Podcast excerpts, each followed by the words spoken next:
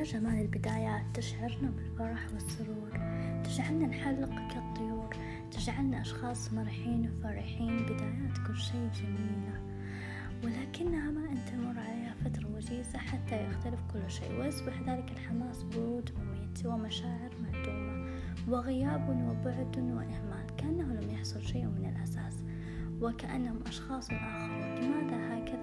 طبيعة البشر ما أن يضمنون أنهم يملكون مكانة عالية في قلوبنا يتغيرون وكأنهم لا يحبون يصبحون بعيدين عنا وإن تم الوصل لا يتم بالشكل المعقول. وصال باهت ليس له أساس. تمنيت لو أني كطائر في السماء أحلق أينما أريد الذهاب أذهب بلا حدود. أن الطيران أحيانا نعمة لأنها ستأخذني بعيدا عن ضوضاء الناس وعتاب الآخرين. تغيرت لأني رأيت أن اهتمامي لا يزيد الود وقربي يزيد البعد. بل إني أصبحت أحبك أكثر من نفسي ولكني أخطأت في حق نفسي كثيرا. تقبلت الجروح جميعها وتلك الإهانات.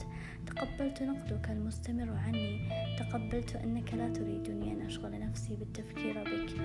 أعدك بأن أنشغل بتفكيري عنك وأن أغادر جميع الأماكن التي تزورها.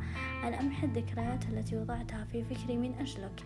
أعدك بأن أتغير ولا أضايقك بانشغالي بك. أعدك بأن أنشغل بتفكيري بعيدا عنك.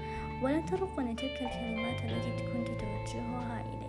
ولن أستقبل انتقاداتك فأنا أحب نفسي كثيرا وأقدرها لا تعتقد أنه بإمكانك تدميري بنقدك وكثرة توجيهك. للنصائح إلي.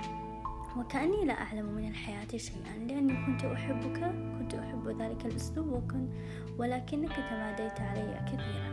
أنا حرة في نفسي ولن أسمح لك بأن تتحكم بمشاعري وعواطفي. فهي وحدي. فهي لي وحدي. ليس لك الحق التحكم بقلبي وعقلي. أنا لنفسي فحسب. أتمنى أن تتفهم توجه النقد إلي لأني أصبحت أشعر بالملل ولم أعد أطيق نفسي أبدا. سأرمي ذاتي بنفسي بدونك وب... وسأحب نفسي وسأدللها فمن يحب سيرى الحياة جميلة